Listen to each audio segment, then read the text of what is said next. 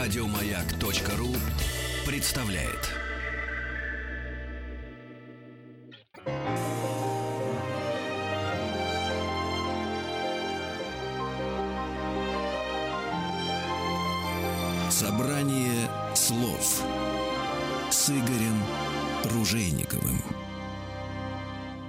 Здравствуйте, дорогие друзья. Спасибо за то, что приемники у вас настроены на частоту радиостанции «Маяк». Трудно предварять сегодняшнюю беседу. Трудно, потому как, может быть, это не самая веселая дата. 17 числа 1984 года ушел от нас Юрий Висбор. Если представлять Юрия Юзефовича... Иосифовича, ну, по-русски. Ну, так случилось, да, так случилось, что он был Иосифович. Десять раз говорить, кто такой Юрий Висбор, наверное, не нужно. У нас сегодня в гостях Татьяна Висбор, дочь Юрия Висбор. Здравствуйте. Здравствуйте. А мне почему-то приятно вот всегда его было за глаза называть Юрий Юзефович, хотя его так никто не называл. Ну, почему? правильно, потому что его отец, когда здесь же он и в органах работал, и сразу вот эти все непонятные ас, когда Висборас, через Висборас, а еще да. по-другому, да. да. И Юзик его в семье звали, Йозеф, э, и, естественно, он стал Иосифом. Ну, вот Ну да. отец мой стал Юрий Иосифович. Наверное, знаете, очень плохо там хлопать по плечу спустя через года там. А, это вот Юрка Висбор, Юрий, тем более я с ним не был знаком. То есть здесь ни по возрасту никак никакой фамильярности быть не может. Но очень трудно вот называть даже за глаза по имени и отчеству, потому что мы всегда его знали. Те, кто пел, те, кто не пел, те, кто смотрел кино, те, кто не смотрел кино, те, кто покупал журнал «Кругозор», знали просто Юрий Висбор. И, в общем-то, Юрием Иосифовичем он стал уже после смерти. А вот скажите, пожалуйста, это вопрос, он не жареный. Вам не обидно, что первая его большая пластинка вышла только после смерти? А Обиды здесь никакой нет. Дело в том, что это какая-то удивительная вещь, и не связанная даже только с нашей страной. Это вообще какая-то для меня загадка и странность, но тем не менее, у отца даже есть в песне «Сейчас никто не хочет хотя бы умереть, лишь для того, чтобы вышел первый сборник». Это песня, которую он посвятил Владимиру Высоцкому. Да, действительно, и первая пластинка большая, и, кстати, в журнале «Театр» должна была выйти, при его жизни должна была выйти, он не дожил месяц практически. Михаил Швыдкой мне об этом рассказывал, он тогда был главным редактором журнала «Театрал». Нет, «Театральная жизнь», прошу «Театральная прощения. жизнь», да, «Театральная жизнь». да. И там выходила пьеса «Отца березовая ветка», он ее тоже не увидел. Но, по идее, она должна была выйти. Что касается пластинок, книг, у нас очень любят покойников, да, потому что они уже ни- ничего не могут. Уже не могут ни за, ни против никак. И это очень удобно, согласитесь. Если вы власть придержащая, это очень удобно. Можно, конечно, кокетничать и говорить «я к счастью». Да, да, да. не да, да. Ну, я не знаю, просто я, не, не- я, я к ним Нет, не поэтому, имею знаете, отношения. будем говорить так. Слава богу, что вышло, выходит и продолжается. И масса проектов, связанных с э, отцом. Проект слово дурацкое, но тем не менее. Да ладно уж, что. Да, да, да, да. Он, во всяком случае, не на плаву. А он вписался бы сейчас, нет? Конечно. Почему, конечно? Мне когда-то говорили, что он пошел работать в МЧС. Ну, не до такой степени, но тем не менее он был бы близко где-то, потому что он очень уважал, ценил, и его друзья, как правило, люди достаточно мужественных профессий. А если они занимаются другими профессиями, немужественными, то они сами по себе мужественные люди.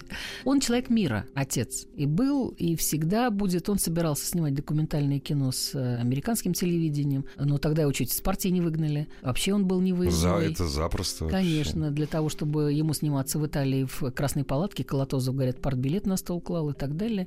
Я около Колотозова было, к сожалению, Меня, между все прочим, тоже не, не выпустили в лагерь русского языка в Чехословакии. Ой, у вас тоже в восьмом классе. У вас биография была папой подпорчена, Конечно, да? ну, вот конечно. прелесть какая. Да-да-да. Это все неправда. Я разговариваю с нынешними 20-летними, ничего этого не было. Все это мы рассказываем сказки, на Байки? самом деле. Ну Конечно, да. конечно, конечно. Не, но при этом я не могу сказать, что как-то было тяжко или тяжело. Мы находили вполне себе чем заниматься в нашей стране. Вот, собственно, и это никогда не было скучно, потому что страна огромная. Я действительно проехала тоже, как и отец. Но отец, конечно, больше, чем я, несомненно. А я в силу, может быть, даже пола своего не так много видела и знаю, но тем не менее от Прибалтики до Читы легко. Вы знаете, сейчас мы не любим никуда выезжать. Мы якобы пассионарии. Да, это надо представить, надо, что такое от Прибалтики до Читы. А вообще, вас отец и мама приучили к путешествиям или нет? Или все-таки это уже пришло, когда была профессия, когда вы стали журналистом? журналист? Нет, и когда я стала журналистом, и с папой мы ездили, и с мамой я ездила, и потом, я не знаю, может быть, у нас какая-то уникальная школа была, да вряд ли. У нас учитель по биологии нас брала там, начиная с пятого класса, и мы катались вообще просто по стране. Мы Кавказ, и ту же самую Прибалтику, все три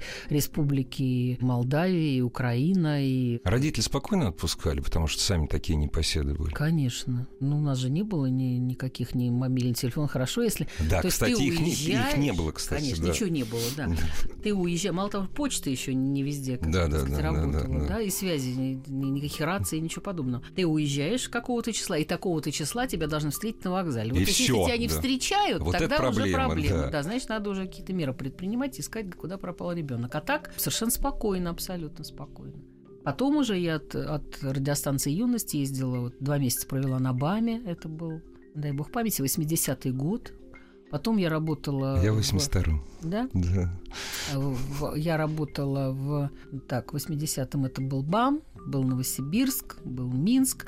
Потом я работала... э, я пришла на практику и продолжала там работать до определенного момента. Опять-таки фамилия подпортила, когда я закончила. Вот я прошу прощения, я вас перебиваю. Объясните, пожалуйста, я читал про эту историю, что действительно вам было очень тяжело с вашей фамилией. Конечно. Ну, там вот эта вот фраза... э, У нас не зовут Ляпина. Красный пролетарий, Да, нам да, не да, нужны прелесть трудовые как. династии. Это да. надо знать, что такое. Он, я, слушайте, он к счастью, не зас- человек К счастью, не застал, но Да. про него можно читать везде, у всех. Да, есть, руководитель да. Гостелерадио Да, СССР. да. Да, да, Сергей Георгиевич. Вы начали ездить Мгм. при жизни отца. Да. И вы, ну, почти сравнялись, получается, по путешествиям. Он же, он же совсем Нет, не, нет, он нет. совсем не поседа был, совсем. Он совсем, совсем. Его в Москве редко Да. было когда застать, поэтому нет, конечно, мы не сравнялись, не в этом дело. А мы и на перегонки не бегали. Не бегали, Просто да? была необходимость и был интерес. Интерес был бесконечный. Я не знаю, мне очень нравится.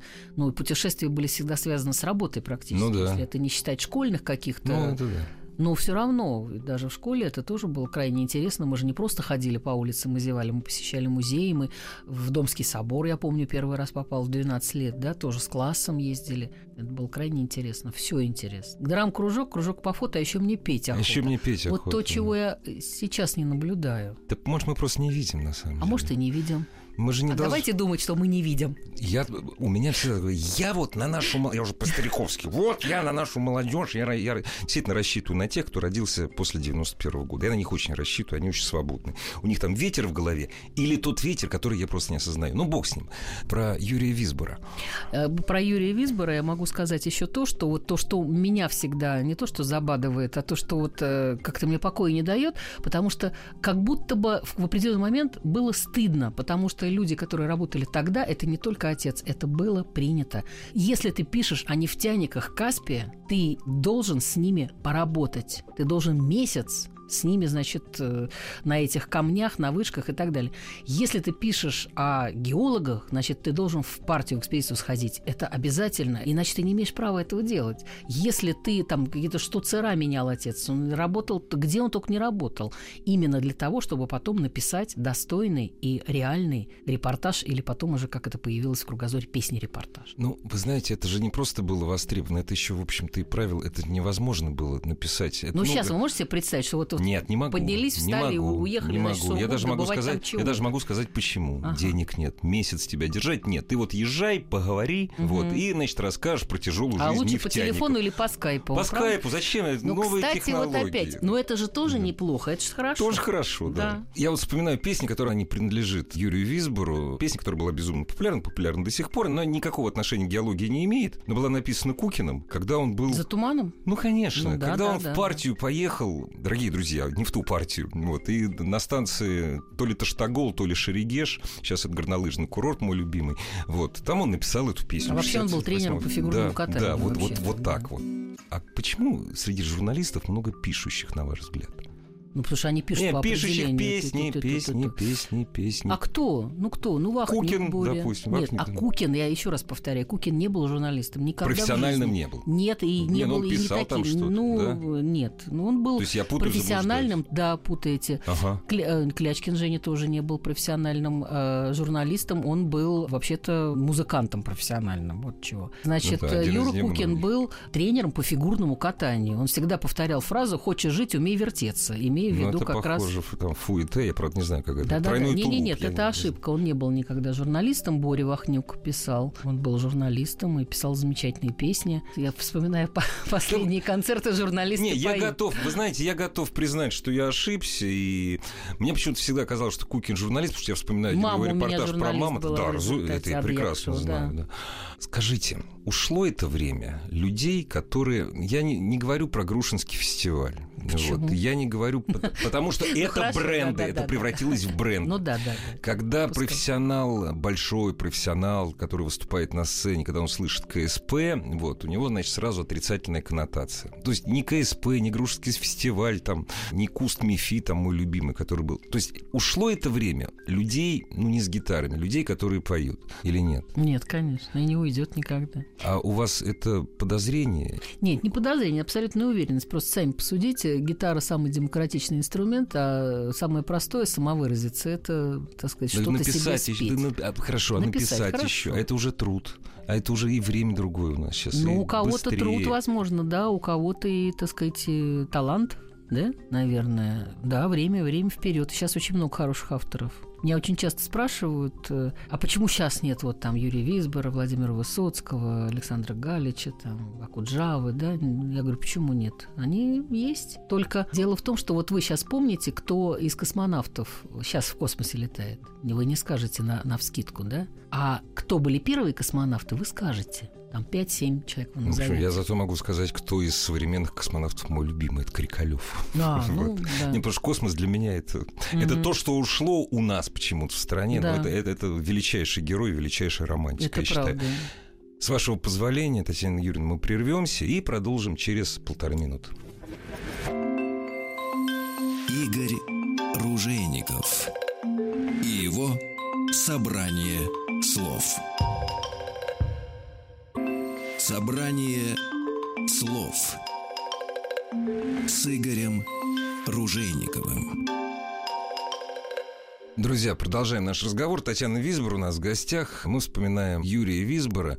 Если не быть знаком с творчеством Юрия Висбора, если не быть знаком с вами, а с вами лично познакомился я только сейчас, про вашу маму я давно знаю. Моя жена песни вашей мамы очень любит. А Висбора я пел с 80-го года, наверное. Читаешь фонд Юрия Висбора, Мгм. которым вы руководите. Фонд памяти, ага. Фонд памяти. Мгм. Потом сразу такие там, мемориал, концерт памяти, еще-то, еще, еще. Вот я уверен, вы абсолютно не хотите, чтобы Юрий Визор превратился в мемориал. Потому что, в отличие от политиков, политик как? Он умирает, и на самом деле все. Кроме скорбных или веселых дат и лозунгов ничего не остается.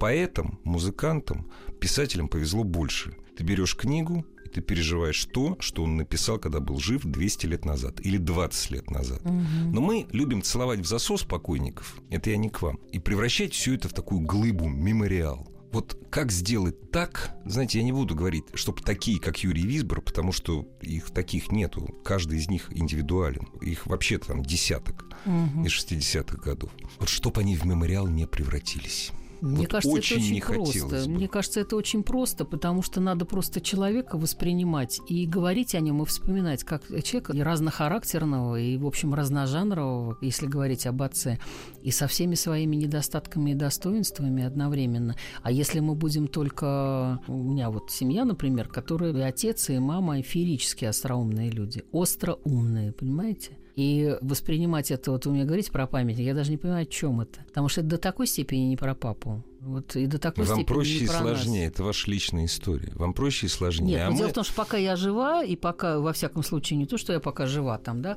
а пока существуют люди, которые его помнят реально, мы выпустили, вот, ну, то есть э, его друзья, Аркадий Леонидович Мартыновский, в частности, он э, замдиректор НПО «Энергии» был всю жизнь, вот, руководил этой, этой замечательной организацией, он его познакомил с космонавтами и с Валерием Рюминым, дважды героем Советского Союза, с которым отец связывал их поистине мужская настоящая дружба.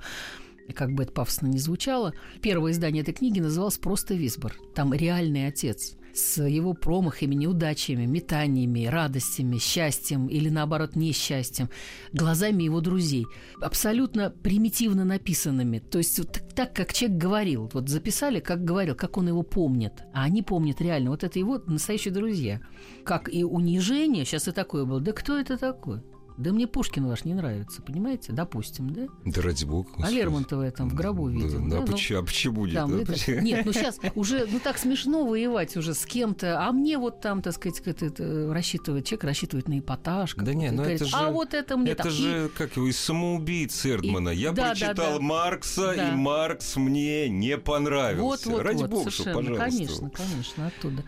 И поэтому, так же, как и, так сказать, понебратское негативное отношение, так и возвеличивание, оно ни к чему не ведет. Просто ты должен видеть личность человека в натуральную величину. Существуют люди, которые это еще помнят. Он писал хорошие песни. Человек, который пишет хорошие песни, у нас подсознательно рифмуется в кавычках со словом «хороший человек». Вот можно употреблять это «хороший человек», это такое клише, белое, черное, черное, белое. Вот не, никаких человек. клише нет. Ни черное-белое и не серое, а вся палитра красок. Это радуга. Вы же поймите, мне трудно этот вопрос задавать, вы дочь его. А я вам рассказываю, Ну. что нету таких критериев. Вы знаете, для кого-то он, наверное, не был хорошим. У меня есть подозрения такие. Для кого-то он был э, просто не, я не про, современ- и- я не про современников говорю. Да, я не про современников вам Мгм, отвечаю. мгм. Потому что в каких-то проявлениях, наверное, он там мог бы быть и, там, я не знаю, мягче, и- а в каких-то наоборот. Но то, что он сам себя сделал, то, что он был рафинированный мальчик из интеллигентной семьи в достаточной степени, да, и рос в большой любви матери. Не, ну отца рафини- не помнит. рафинированный, да, но история отца-то, в Он поступил в тут- институт и стал себя делать. Делать это сам, это да. все говорят. Это говорит Юрий Евгеньевич Ряшенцев, Юлий Александрович Ким,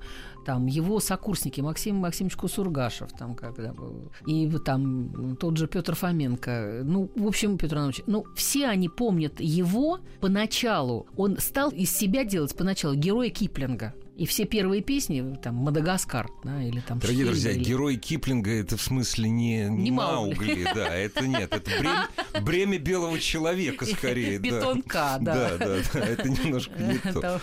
Питон оказался женщиной. Я всегда называл таких людей, причем с очень положительной коннотацией, вечная игра в индейцев. Ну, это очень положительная коннотация вот у меня.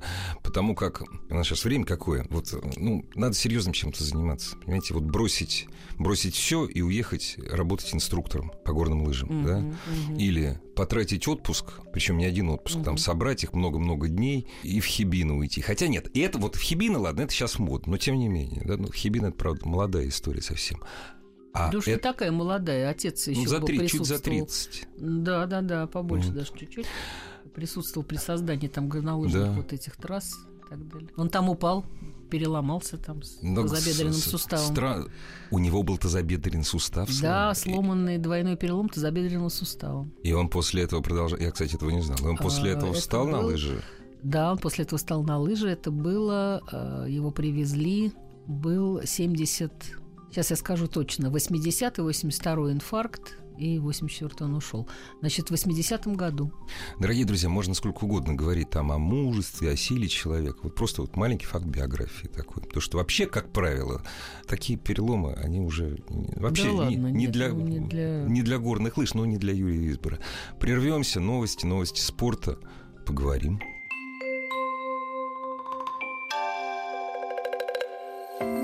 Собрание слов с Игорем Ружейниковым.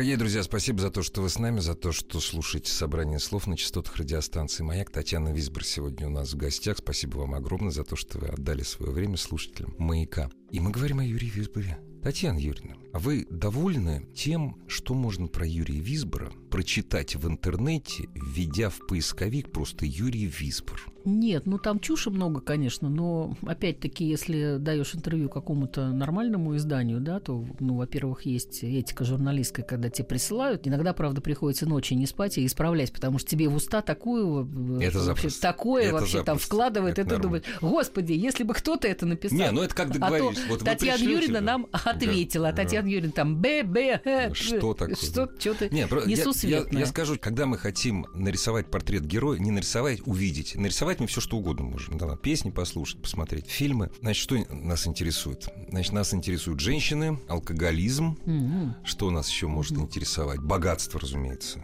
такое широкое замятинское «мы». Вот и действительно, о женах Юрия Висбора я прочитал столько за последнее время, ну, я готовился к интервью, больше о женах Чаплина. Три жены были у да, меня на свадьбе, да, например. Да, знаете, я не читал больше о женах Чаплина, чем о женах Висбора. Надо же, Вбиваешь Юрий Висбор или песни Юрия Висбора, угу. или... Ну и прекрасно, а что плохого? Я ничего нового для себя не узнал. Мне, угу. честно говоря, ну как, ну интересно, да, что вот... Городницкий вот мне это... сказал совсем недавно, что Висбор, в отличие от многих, женился на каждой своей любви. Да, в этом прочитал. отношении он не держал фигу в кармане, а был да. абсолютно честен. Вот и все. Было еще в сравнении с одним очень известным человеком, да. тоже связанным с музыкой, у него их было пять. Вот он угу. тоже на каждый женился. Не, это достойно вполне. Этим не нарисуешь портрет Юрия Иосифовича Висбора. Мы понимаем. Мы прочитали, мы знаем, его любили женщины, его невозможно было не любить. Я вспоминаю, как э, вдова Джорджа Харрисона говорил, ну вы же понимаете, это Джордж был. Ну, спросили, тяжелая жизнь была? Ну, то есть семейная. Вы же, говорит, понимаете, Оливия, говорит, это же был Джордж.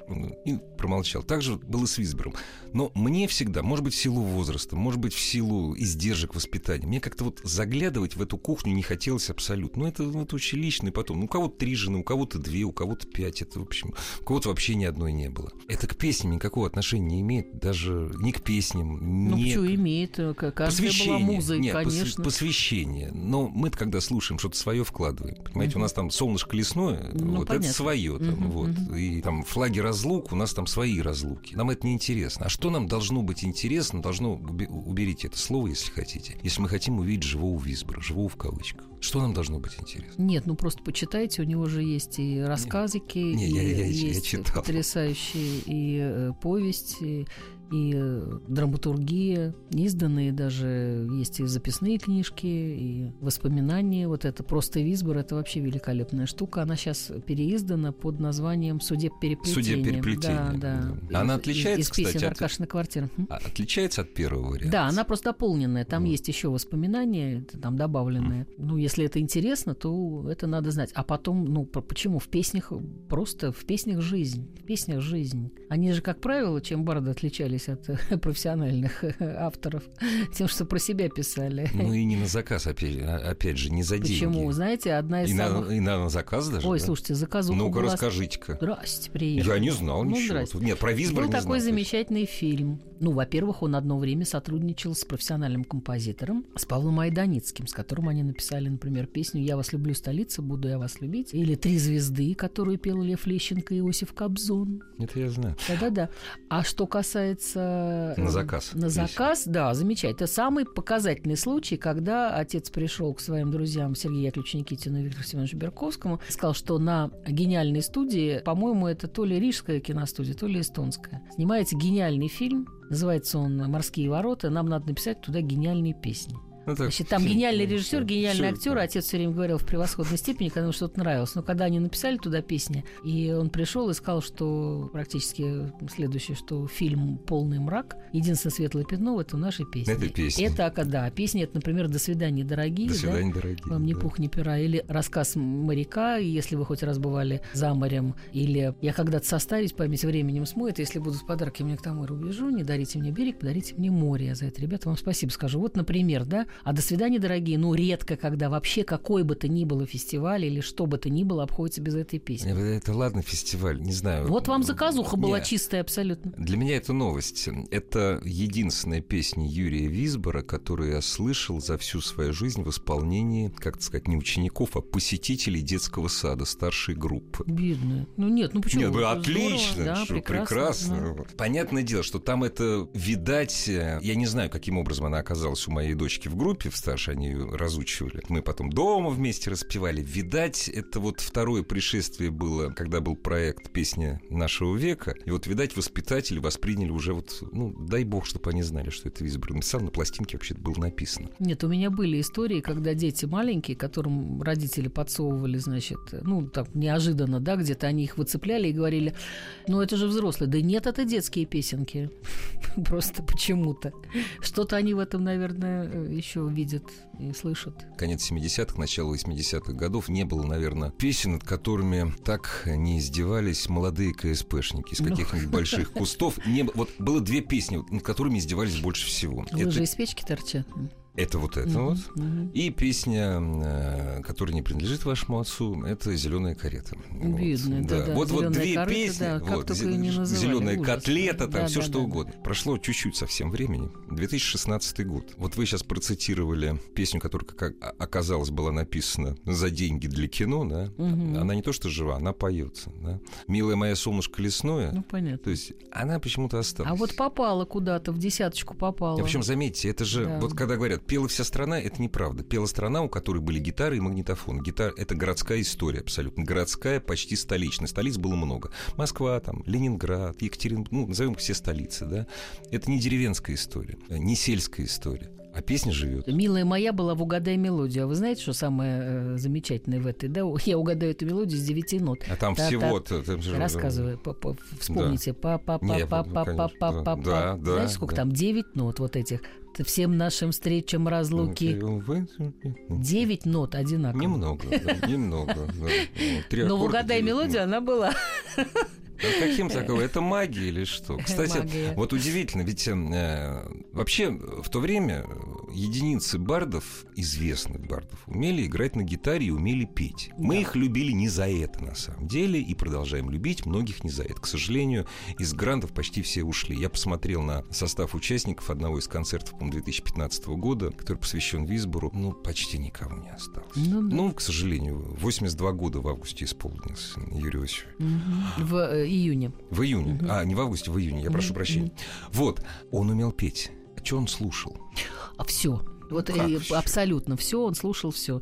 Он слушал джаз, он слушал рок, он а, слушал. все-таки джаз он слушал. Ну, не сам, ну что вы, ну о чем? Ну, слушайте, Ну, у него даже все песня есть под э, не, не Рэй Конев, господи, Кенни Роджер. Серьезно, Поздно да? проснулся, Кенни да, Роджерс? да, да, там Люси она называется. Люси есть такая. Да, или Роджерс. граф 20 лет спустя. Вот, это Кенни Роджер. э, У него есть под Хампердинг э, песня, есть... Понятно, таскал, молодец, хорошо. Ну, потом от него я, я впервые у него на магнитофоне услышала А, причем записанное с э, всяких радиостанций. Ну, разумеется. разных с, с- Да, да, да, да. вот с этими Да, вот да, этими да, свистами да. и Ага. скрипами. И Элтона Джона там, допустим, Goodbye Yellow Brick Вот Road, так и вот, да. You Are the Sunshine of My Life, э, Ага. Стиви Уандер и э, другие песни. Это все я услышала с магнитофона отца. И я и люблю и знаю этих людей. И Битлз тот же. И, кстати, э, первую пластинку, как, ну, по легенде, э, из Америки привез Андрей Миронов «Иисус Христос суперзвезда». И- Растлевал, то есть. Да. растлевал. и Понятно. отец у него, значит, ее выклинчил, переписал Мгм. и заставлял меня по ней учить английский язык. Бесполезно это было, но все равно, все равно для- любое заставляние, да, действие равно Ну, противодействию. это нормально, я считаю. Да. И одна из любимых опер «Князь Игорь». И все всяческие переложения. Говорю, что он до такой степени был музыкально разносторонен и никогда не зациклился. А потом песни друзей, которые он перепел. Потому что у него был микрофон, да, и он мог это Он сделать. мог, он же со да. всеми ленинградскими бардами, Клячкиным, Кукиным, Городницким, Вихаревым, Полоскиным, познакомил впервые на страницах журнала «Кругозор», на звуко- звуковых страницах, он перепел все А сейчас песни. все забыли уже это, кстати. Вот на самом деле я вот это знал, что... Он дико восхищал. У него был концерт, у меня есть запись этого концерта, где он поет песни Кима. Он поет их и рассказывает про него. Он про него рассказывает. То есть он был такой еще пропагандист. Да, нет, что Э, еще. Ну, собственно говоря, он был первый. Да, да, Он да. первый, кто рассказал со страниц журнала «Кругозор» о том, что КСП — это не три человека Да, да. с гитарами, которые что-то там на магнитофон записывают. Это было очень давно. Его тяготила работа. Вот он был штатным сценаристом, Ну, как-то она на его могла тяготить. Или... Там единственное, что было, что он э, хотел временами снимать нечто иное. Ну, конечно, а- я же об этом А спрашиваю. так как, а он был такой, так сказать, МЧС э, документального Ну да. кино. Я сама писала э, такую небольшую книжечку, брошюрку по поводу документальных работ отца. Потому что это была какая-то неизведанная история, а все сценаристы и режиссеры этих фильмов, и те, кто принимали в них участие, там они были живы на тот момент, и там 90, не помню, 90 в 90-м, да, в 90-м году, в 89-90 году я сидела в декрете глубоком с двумя детьми, и детьми, понятно, Ну что да, да, да. вот, и, значит, у меня как раз было время заняться вот этими поисками там и воспоминаниями и так далее. И я записывала интервью, потом вот э, это все издала. То есть большое количество фильмов, это были фильмы, которые отец реанимировал, когда творцы говорят, ой, ничего не получается, и Мгм. бросают это все, говорят, ой, все, не могу, я в истерике, звезда в шоке, съемки и ну, да. уезжают со съемок. Э, Гениальный звезда уходят уезжает, в запой, да, да, ну, или какое-то что-то такое, значит, угу. по тем временам. Вызывается Юрий Висбор, который знает, как? как это сделать. Даже самый худой, противный, неинтересный, какой-то производственный документальный фильм, он его реанимирует, он пишет свой сценарий, он пишет свои, значит, эти, он приезжает на съемку, он делает картину.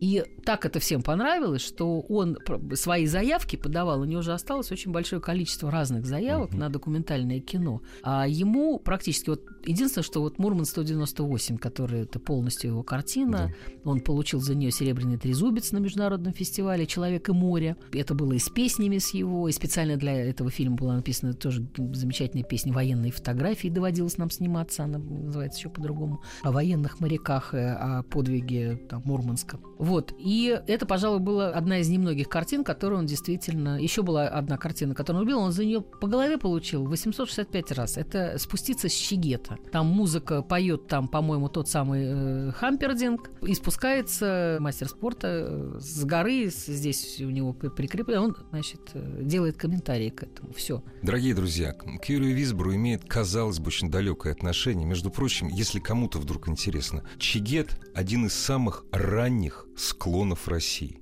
При Эльбрусе и Чигет. Самый ранний снег. Прервемся ненадолго. Маяк.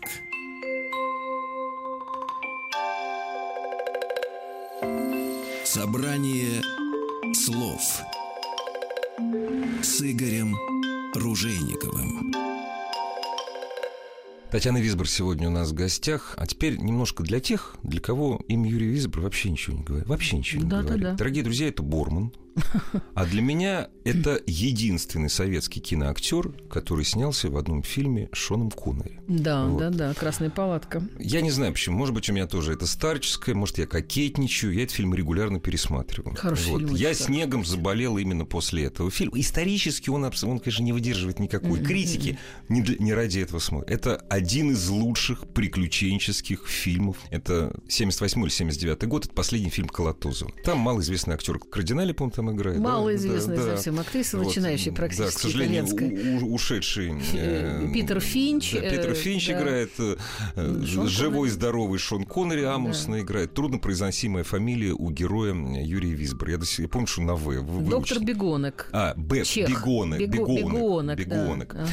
Вот. Он переписывался с ним. Да. Он его знал. С Бегоноком? Да. Он жив был еще? Да. Фантастика. Да, ну, кстати, это... Умберто Нобеля тоже умер незадолго до да, этого да, фильма. Да, да, да, да. Опять же, Умберто Нобеля никто не знает, долгопрудно Умберто так, Нобеля. Умберто. Нобеля, они с ним снимались. Как? А есть фотография, Тимати, когда съемочная группа, да? там Юрий Соломин, Донатас Банионис, отец и... Э, а я этого не знаю, не Нет, видел, нет, нет. Обалдеть. И Питер Финч там тоже, они в Италии, это, они с ней, есть mm. фотографии вместе с э, Умберто с Нобеля. Там очень много замечательных историй, потому что все каскадеры это были отцовские друзья, они не были профессиональными они каскадерами, были, они да. были тот же самый Аркадий Леонидович Мартыновский. Там был или Владимир Ильич э, Ковуненко, мастер спорта международного класса по альпинизму, и МЧСовец был в прошлом, и так далее. Так это далее. он их позвал, да? Да, конечно, он их позвал. Даже вот Мартыновскому пришлось белого медведя играть, потому Нормально, что да, его в шкуру так. одели, правда, его потом забыли там на... все пошли. Да, а потому что разгримировать медведя очень сложно. Его там зашивали, ну, там ему... Не так просто. и он говорит, с этой башкой, которая весила там, я не знаю, сколько-то килограмм, там 25, понимаешь, он с ней с У него слава на, ходил. него, слава на него упала или нет? Нет, на отца никакая слава не упала. Вот после Бормана, пожалуй, что да.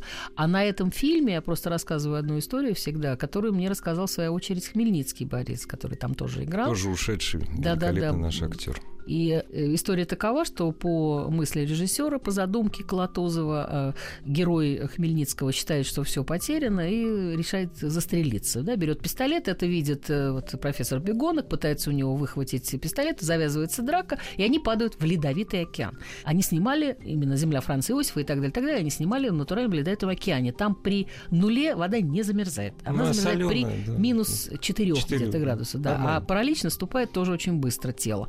И первый дубль-то они сняли достаточно игриво и легко, просто их оттуда вытащили, потому что они идти не могли, их э, тут же на корабль, на ледокол, там баня и спирт, соответственно, внутрь и снаружи. И заходит Колотозов, говорит, замечательный, прекрасный дубль, надо снять второй, а вдруг брак по пленке.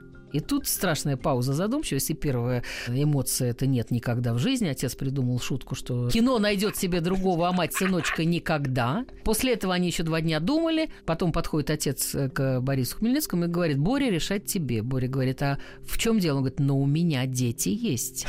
Они сняли второй дубль, и эпизод этот в картину не вошел. Не вошел, конечно, так всегда Есть только фотографии. Заканчивается наше время. Дорогие друзья, у меня совершенно парадоксальное предложение к тем, кто заинтересовался, ну, хотя бы первый раз творчеством Юрия Висбора. Знаете, зайдите в интернет, послушайте песню Ады Якушевой, которую поет Варвара Висбор.